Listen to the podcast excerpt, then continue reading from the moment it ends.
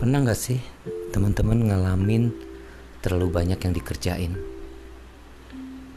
Saking terlalu excitednya karena banyak proyek, banyak kerjaan. Lama-lama kita sadar ternyata we spread ourselves too thin. Kita ngebagi-bagi diri kita di tempat yang terlalu banyak. Alhasil, semua yang kita kerjain kualitasnya nggak ada satupun yang bagus. Di episode ini saya pengen ngajak teman-teman berefleksi tentang hal itu. Sekalian nemenin saya juga sih sebenarnya.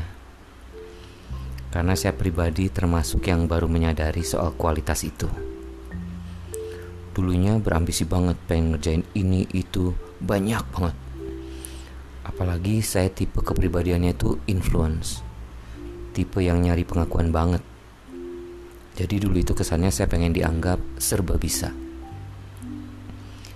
Dan setelah corona muncul, juga karena masih dalam nuansa Waisak, sekarang saya disadarkan tentang hal ini.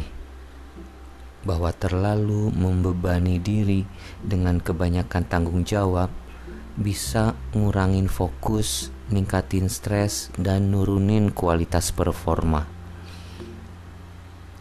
Hal ini berlaku juga sih dengan kebanyakan kepemilikan. Punya kebanyakan gadget, punya properti banyak, kebanyakan proyek, dan kebanyakan komitmen, termasuk komitmen dengan pacar yang lebih dari satu. Intinya, kita ngalamin ilusi bahwa kita seolah-olah memiliki banyak hal, tapi tanpa kita sadari, sebenarnya kitalah yang dimiliki oleh hal-hal tersebut. Karena segala yang kita punya, baik benda nyata maupun yang abstrak, mereka semua selalu membawa beban tanggung jawab dan pemeliharaan. Jadi, di era new normal akibat corona ini, menurut saya, sekarang kita perlu mencoba untuk lebih menyederhanakan hidup kita.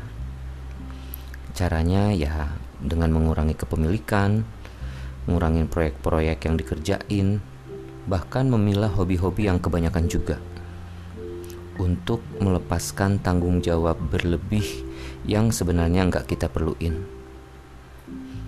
Thanks a planet and have a good one.